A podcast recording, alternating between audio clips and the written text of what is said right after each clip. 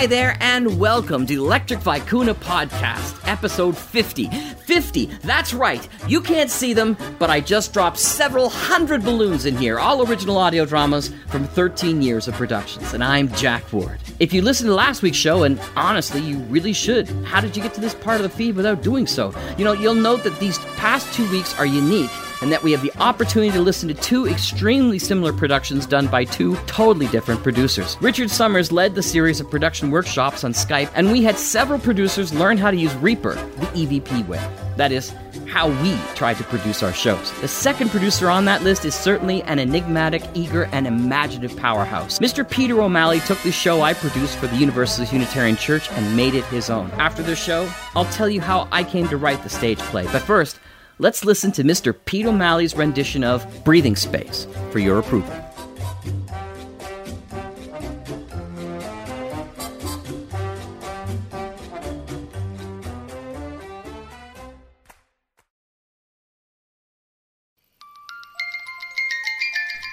We are concealed by shadows. At all times, light is only marked by the edges of darkness that threaten to swallow us from view. In a dark cell, a world without light, a man, a very nondescript man, naked in the fetal position, awakens to a new realm of terror. No! No! It's not right! You can't do this! It's not right! It's not fair! It's not. It's not. I don't know. I don't know. Why'd you bring me here? Why? I, I never did anything to you! Did I? I didn't say anything! I didn't tell anyone anything! I didn't do anything! D- do you hear me? Do you hear me?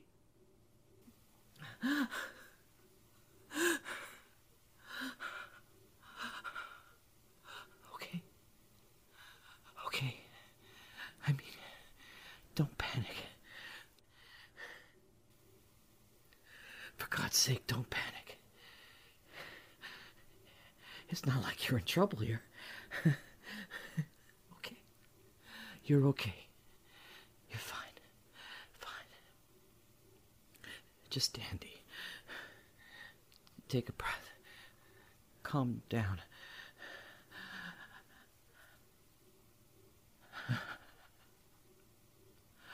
Okay. Halfway there. Again. And this time without the dramatic sound effects.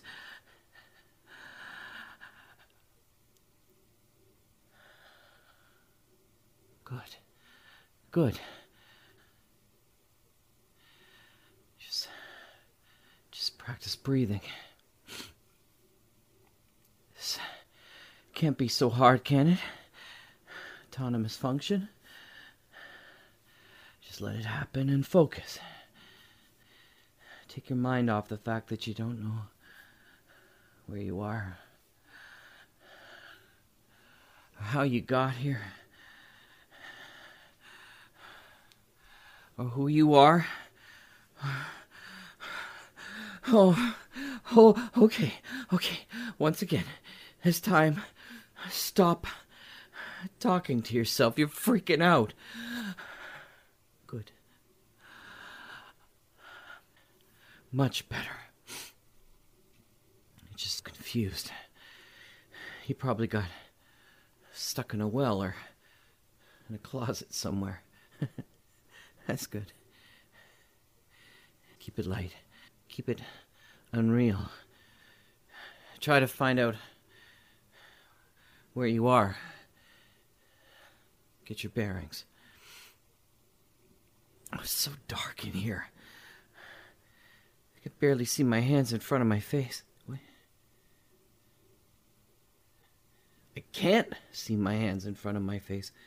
This is weird. I Can't tell how close I am, even to poking my eye. Ow! Ow. No window. Even a hole. What if there's no air holes?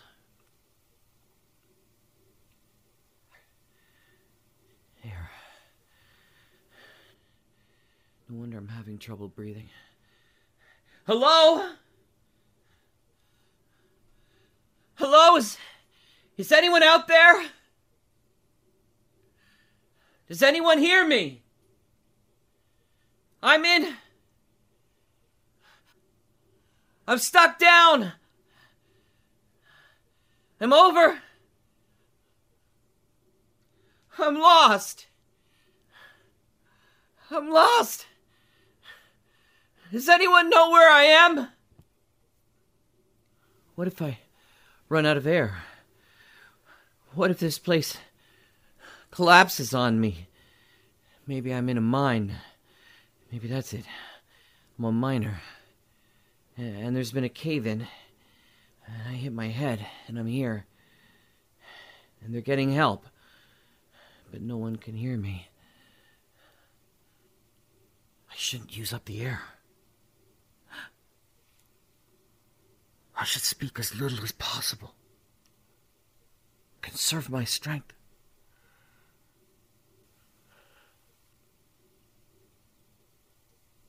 I don't feel a bump on my head.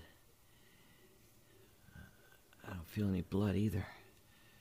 Maybe. Maybe. I don't know. I'll just wait here. Somebody has to know I'm gone, right? If I just talk a little, not too much, just to save the air, just just a little. Maybe I can remember more. Figure out how I got here. What's the last memory I have? Cool autumn breeze, golden coloured leaf, brazen sun, full piles, dried, crumpled, leaping joys, school days, school days, back again, kites in a charcoal sky. That's not right. That can't be the last one. I mean, I was seven or eight. Oh, who remembers how old you are when you're young? I was just in grade two or three. No, it was two. And, and I was at a farm. And it was a perfect day. It was the first week of school, just after the summer when everything's still new and, and special. And you're not run over by the homework truck. I was let off the bus, and my sister was taking her time. She's so much older than me. This is old hat for her. Old hat. I'm wearing this old tweed hat. The kind that young newsboys and you know second banana hoodlums wear, and I'm and I've got it pulled low down by my right ear, just off the side, slightly, and it's and it's the 70s, and no one wears a hat like that. Everyone wants to feather my page boy haircut, but I'm. I'm home. And I'm jumping into leaves. I'm covered over by them. It's so quiet. I can see a kite in the distance. With the neighbor's kids flying a black garbage bag cross kite, you know, with a with a long running tail. I'm just listening. Listening to the silence of the world around me, and I I feel like I'm surrounded by the dry rustle of the pages of books. The leaves smell like story time. Feel like dreams, you know, just over the horizon so close and soft, and, and I'm cushioned perfectly against them. Just me and the old tweed hat, and the smell of the wool in my clothes, and the coolness of the earth against the crackle of the pile. An old dog sniffing and hunting for me. In a moment, he'll lick my face. And I dance about, panting against the backdrop of a lazy, smoky sky. In the distance, a fire pit is burning, old twigs and kindling and leaves collected from the fall of it all. I've closed my eyes. Covered up like I'm. I'm there, always. Silent. As a, silent. As a. I don't want to be here. It's so confining in here. Who can stand this kind of claustrophobia? Oh, that's it. I'm claustrophobic. Great. Now that I know I can't stand small places, I'm gonna freak out. And then I'm gonna run out of air. And then I'm gonna pass out. And then I'm gonna. Moonlight bikes. The sound of crickets. And the road winding. Occasional lights like will o' the wisp rounding dusty bends and making their way into the distance, while the shadows of the forest and the hills break up the light on the land from the burgeoning starrise and the crimson kiss of the sun setting against the farmer's barn. Good night. Good night. Oh, I remember. She felt like this. Her hand touched mine and it felt just. just like this. There's nothing like that feeling. Nothing. Abigail Rosenthal. Abigail Rosenthal. Say it again, it sounds like music. Abigail Rosenthal. We knew each other through the church, and she was just far enough away to make the bike ride worth it. I was too young to ride there without a reason, and this time, this first time, I remember we were coming back from a youth group function, and it was it was only gentlemanly of me to see her to the next concession line. I mean, it was dark out. She was only fourteen. I was thirteen, but it, but it didn't matter, you know, because I I was the man. I was her escort. And besides that, she kind of let me tag along. We biked in silence for almost ten minutes. And when we hit the hill just before the concession, that's when we dismounted and talked. She was a little cold and asked for my sweater. I don't even remember removing it. It was just in her hands, like that. Blink. And she touched me, and it felt. It, it felt like. It felt like this. And nothing. Nothing ever replaces that feeling, that first touch. Nothing ever removes that first love from your mind. It's there. Like a painting in the walls of your heart. Everything else is measured by it. And they never can be. Because it's the first time. And it's just. It's just like this. And every time you feel it, even a little, it's just a reminder of that time. And you feel like being in love again and again because it's always like this, always just enough to remind you that you want it again. Want something that you can never have again. Because you can never have a first time again.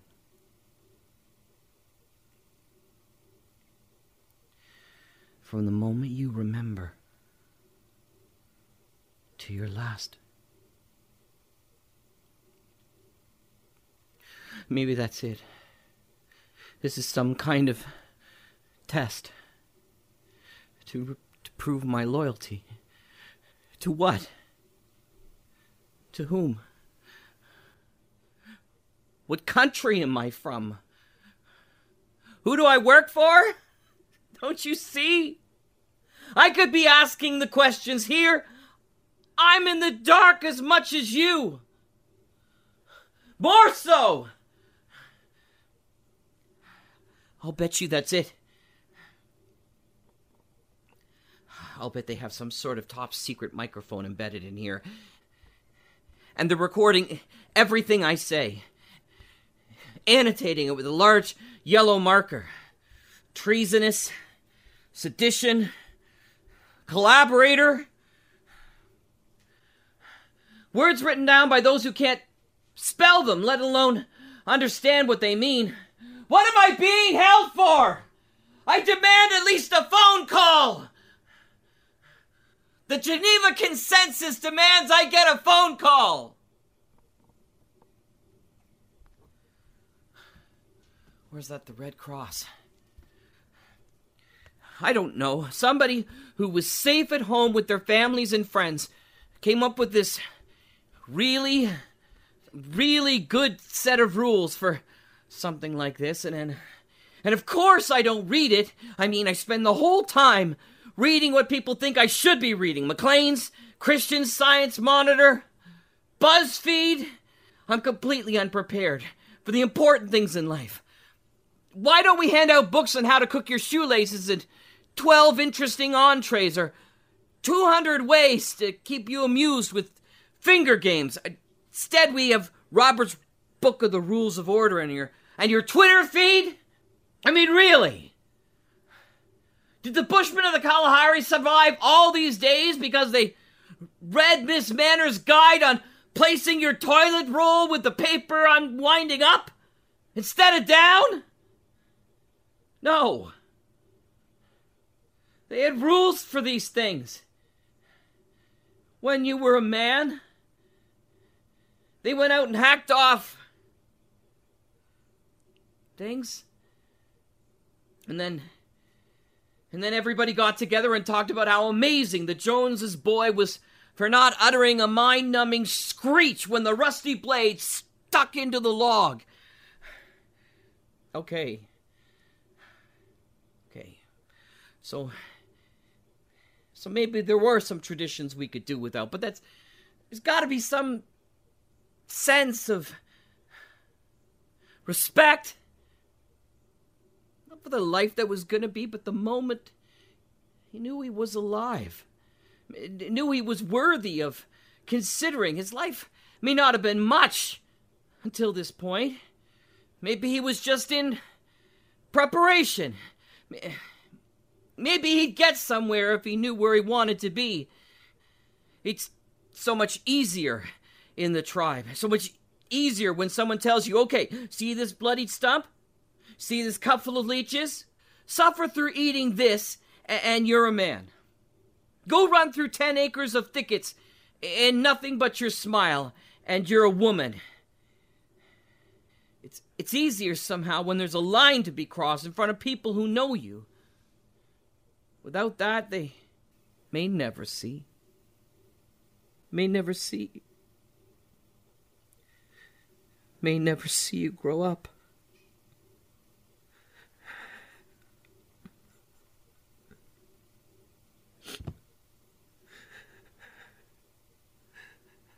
It's not fair. It's not.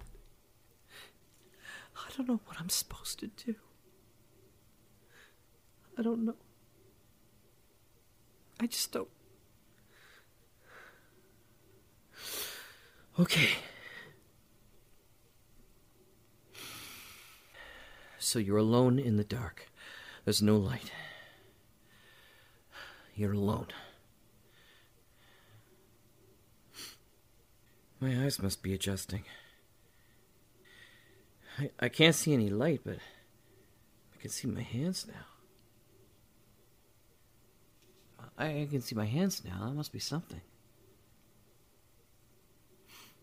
How awesome would it be to make shadow puppets? I could only make a duck with my hand. I, I know kids that could make every developmental stage of human evolution with nothing but palms and fingers, and I, and I can make a duck. I, I take it back. If I lift my arm higher, I can make a swan too. There, that that's a bird. Or a mutant spider. You know, I can tell at least that you will live a long and very wealthy life. Your intelligent quotient intersects with the Tropic of Cancer and travels very far along the edge of the Cape of Hope. And your libido line is a crevice that no other man can cross, winding around and around until it reaches your elbow. Okay, okay. I'm bored. I'm officially bored. If this is some kind of Milgram experiment, I give up. I do not give my consent. Okay? I just want to go home now. Please? Hundred bottles of beer on the wall. A hundred bottles of beer. Take one down, pass it around. Ugh, I just remember I hate beer. Dimly lit candles, musky unwashed clothing, floors sink full of caked on dishes, unkempt, long hours, laughter that erodes the threads of examinations, new ideas, new people, worlds beginning, worlds ending worlds colliding, never ceasing change. I've always hated beer. If you traveled for three days upon the back of a mule through the Andes Mountains carrying tepid urine captured in a cured yak splatter, beer would come in a close second at a tasting contest for me. Oh, God, it's foul stuff. It was one of the main food sources in university for most of my roommates. Their choice. But honestly, from the time the keg opened, which was about 10 in the morning, and the beer stewed in its own froth, or was it frothing in its own stew? We, we had some of the funniest discussions.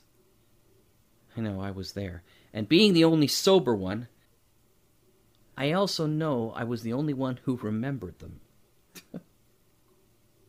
we get laughing fits. You know, anything you say, anything it didn't help that we were up all night trying to do last week's homework and anything that you said. absolutely.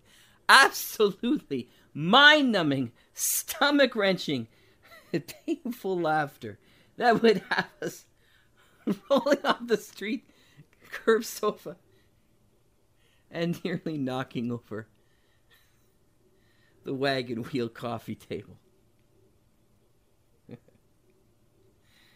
digital watches. Military intelligence. Microsoft works.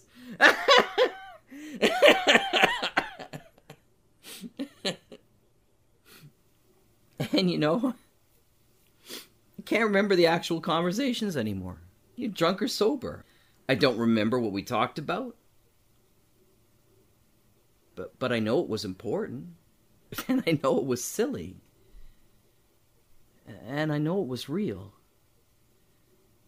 and I know it was a dream. And although I know that, I never really remembered why I ever laughed so hard. I just know I have, and I could have laughed, and laughed and laughed to myself to. I'm never gonna get out. I'm never gonna get out. I'm never gonna see the sun again. I'm gonna sit here and talk to myself and drive myself crazy. I have all these memories and I don't even know my name. They must have hit me hard. I must have held out a long time. Longer than they expected, or they wouldn't have put me here. Me here to think about what I've done. Here. In this hole. Maybe that's it. I'm, I'm in a hole. Solitary confinement. I'm the prisoner who wouldn't cooperate. And some bent prison guards have pounded on my head with hockey pucks and old sweat socks and Baler's twine, and I'm here, and I th- knocked all my marbles loose. Let me sit in a hole with only my wounds and my witlessness for company. That's it. Leave no witlessnesses. wounds. That can't be it. Wounds. I, I can't feel anything. There's no soft spots on my head, no gashes, no blood. What if. I mean. What if. What if this is all in my head? Okay. So. Imagine myself free. If someone's locked up in their mind, can't they just. Can't they just imagine themselves free and it happens? Okay. Just close your eyes. Focus on your breathing. One, two, three. I'm free. I'm free. I'm still here. Okay? So maybe it's not that easy. Maybe it requires therapy. Maybe this is something to do with my mother. I wish I could remember my mother. I remember remembering my sister, but only her getting off the bus. Don't remember my mother, or my father, or anything really about my siblings. Maybe I didn't have one. Maybe I didn't have any brothers. And that memory of my sister really isn't a memory at all. Maybe it's just like just like this place. Maybe it's just wish fulfillment. Me wanting to remember a life I lived on a farm. A moment with the girl. I mean, how do I know I've actually done those things anyway? Maybe I've always been here. Maybe the whole memories are coming and jumbled and confused because they really aren't memories at all. Maybe they're just dreams, delusions. And this place is the reality. I don't have a name. Maybe I never had a family. Maybe nostalgia isn't as good as it used to be. Maybe I grew up in a circus. Cool. No, maybe I grew up in a top secret installation. I'm the world's best operative. And, and I'm placed in this holding cell to test my reactions against enemy interrogation. No, that's that's just ridiculous. If I were the world's best operative, I wouldn't have allowed myself to get stuck in this holding cell in the first place. So I could be in training to be the world's best operative? No. Who am I kidding? Now, that's a thought. I mean, does it really matter why I'm here? I'm here. Isn't that the point? If I believed that I was a farm boy from somewhere, that would give me some kind of insight. But if I thought if I grew up in a circus, cool. Wouldn't that give me belief that I had the skills of a circus performer? Especially since there's no one here to tell me differently. And if I and if I thought I was a black op, ultra cool, uh, I could escape this. How much of what we are is what we make of ourselves? How much of it's predestined? I mean, isn't the definition of human spirit the ability to remake yourself in whatever way is needed at the time? Father, son, brother, friend, professional, lover, husband, counselor. Why is it so different? Reality is shared, isn't it? And when you share it, you have to agree on how it's formed. But when you're alone, in the quietness of your own mind, why does it have to be limited to anything but what you want it to be? Why do I have to have only memories of living in rural Canada? Accident. Fire. Bad choices. Shame.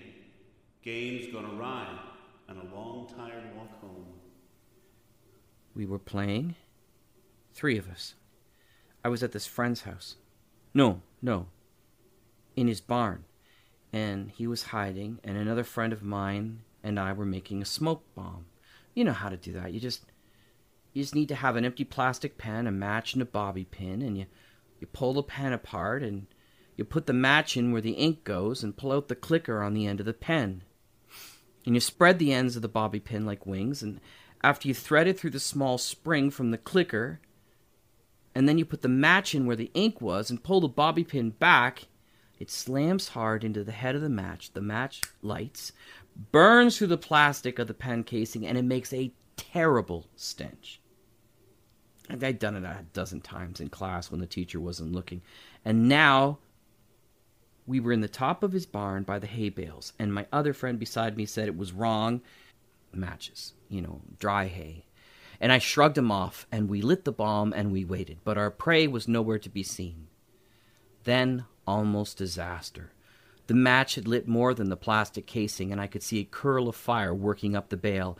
And if the barn wasn't an old structure with lots of holes to allow the blown snow in to settle in banks, we couldn't have rolled it over and put it out. It would have consumed the whole barn and everything in it. It was a terribly close call. But it was over. No.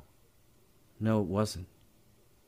The half burned bale ash was whipped up by the wind and it, it blew around the top of the barn like like smoke from a signal fire.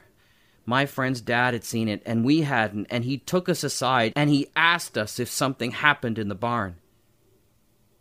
And we lied.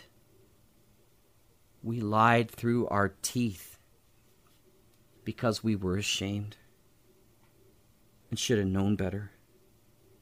He sent us home. And my friend, whose barn we almost burned, looked at us with disgust. And we felt lower. And I made it worse. I told him that it was my other friend who did it. I compounded one lie with another. I might as well have set him on fire and stood with the others. I said he did it. And he tried to tell me not to. Even more, he didn't turn me in. And I treated his friendship with betrayal. Not that it mattered. We were both guilty and liars. They wouldn't believe me, even if it was the truth. I walked home that night, all of eleven or twelve. I walked home a good three miles in the dark and knew that this was something that would stay with me forever. Stay with me right to my grave. Okay. So maybe it's not all good. Maybe there are skeletons in my closet. Who doesn't have them? You? You? You! So maybe I'm not perfect. Maybe I have hurt someone. Maybe I've loved someone and left them. Maybe I've stepped on people to get where I am today. Maybe we all do that. Just a little bit. Maybe evil is just the inch by inch descent into the easiest thing. Maybe it's just not one choice. Maybe it's all those choices you put together. Don't be so smug. You're no different. Whoever you are. Do you hear me? You're no different than I am. Maybe you were a bully at a schoolyard. Maybe you just stole someone's term paper or you said something awful to someone at work to get that promotion. Did you kiss up to someone to get that extra perk when you really didn't like who they were and what they stood for? Did you not stand up? Did you not do anything when someone needed help? Help? Help! Please help me. You don't have to do what you did before. You can change. You can open this door. Let me out. And that will change you. Maybe not a lot, but it'll change something inside of you. Just one time. Do something you haven't done before. Take a chance. Please. Please. Please. Please. Oh, please. Prayers. Silent. Holding hands. The smell of sterile blankets and the sound of careless machines beeping and whirring. Helplessness. The very breath of relief itself wrapped in a tiny bundle. Oh, please, I asked whatever was up there. I remember that. And as I held her hand, like so, I said, It's okay. It's all okay. But it wasn't. In my heart, I was so afraid.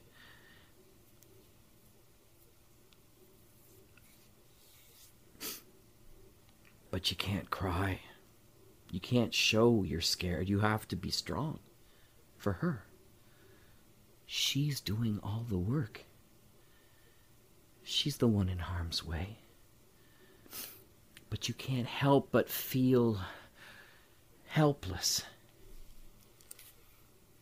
Just a witness.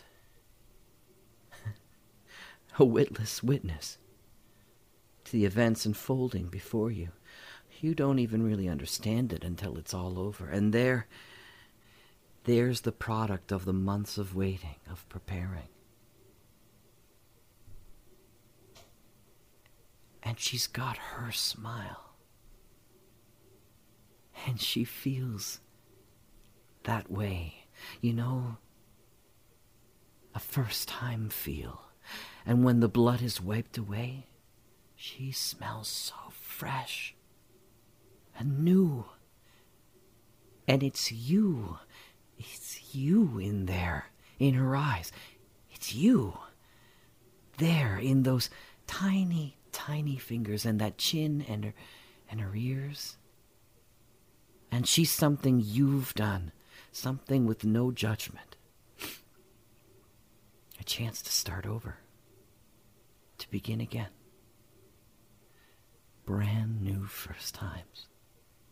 And she's so perfect in her frailty, so sculptured in her endless potential. And I look up at my wife, and she touches my face, and she's gone.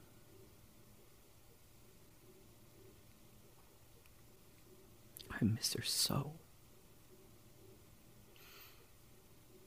No. Not.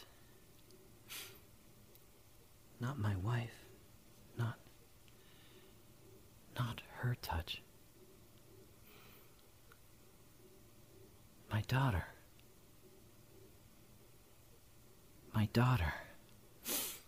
My daughter touches my cheek, and her family is around me.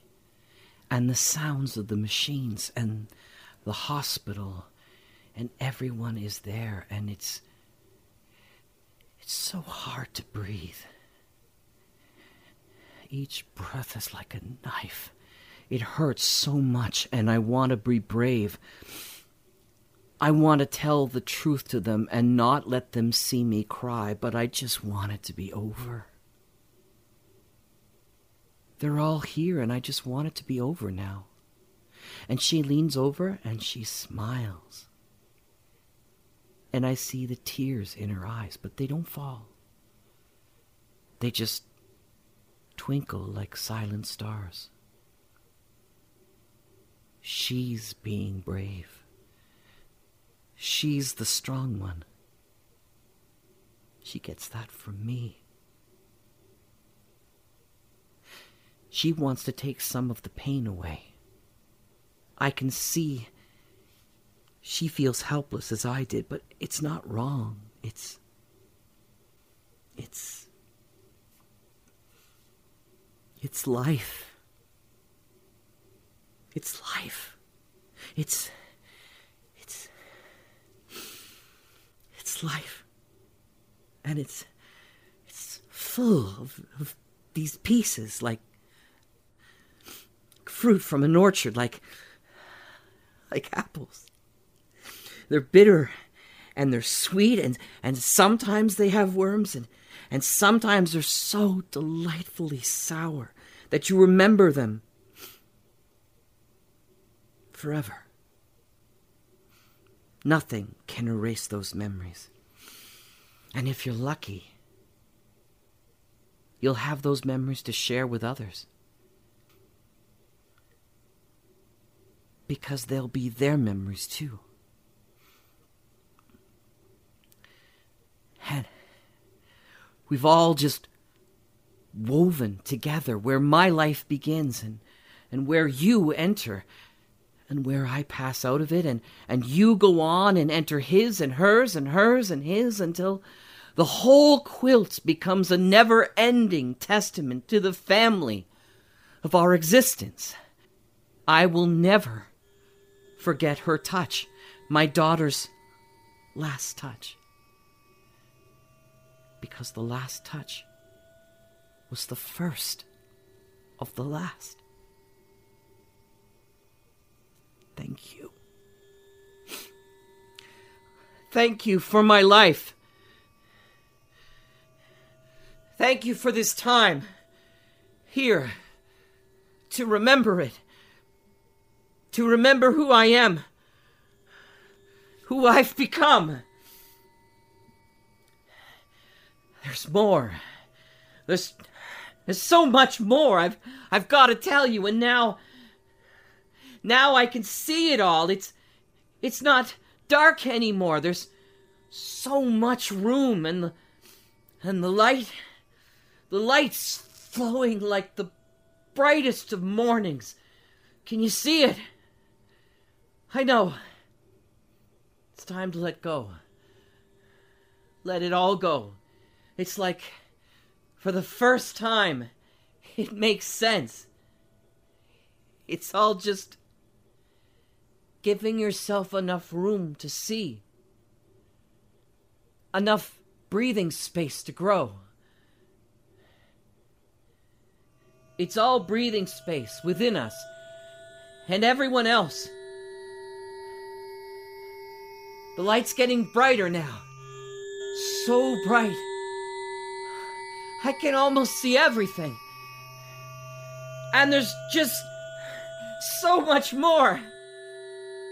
There's just so much more I need to tell you.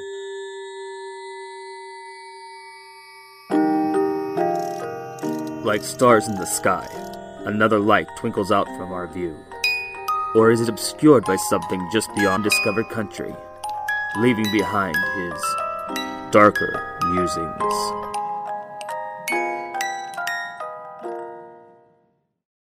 Breathing Space is from the Darker Musings anthology series and was written and directed by Jack J. Ward, with post production by Peter O'Malley, with Richard Summers as post production advisor.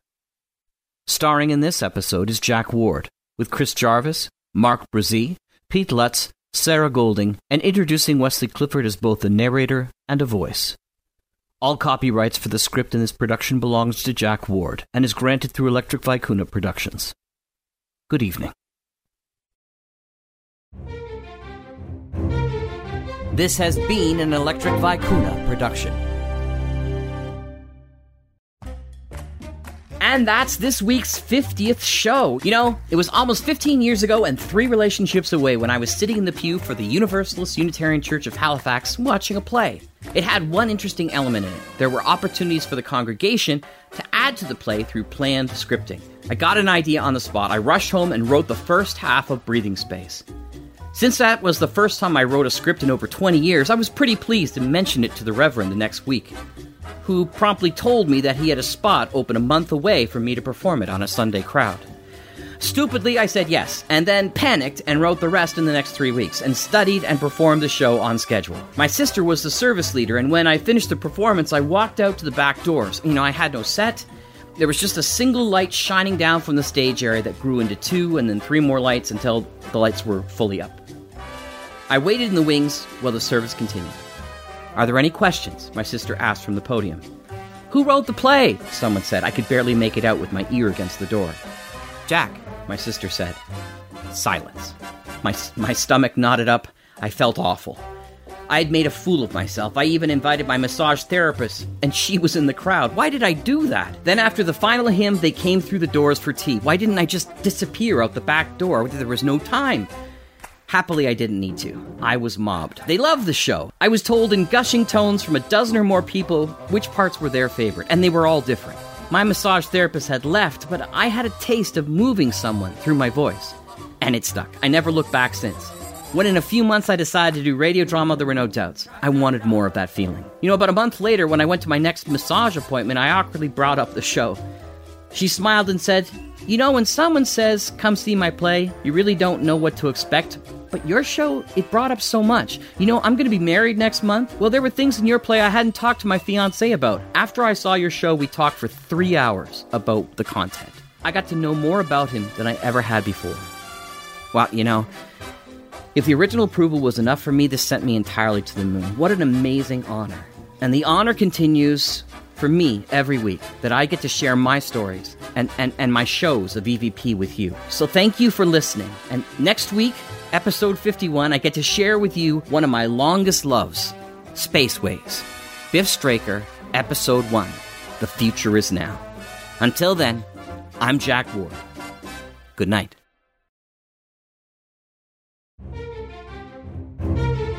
This has been an Electric Vicuna production.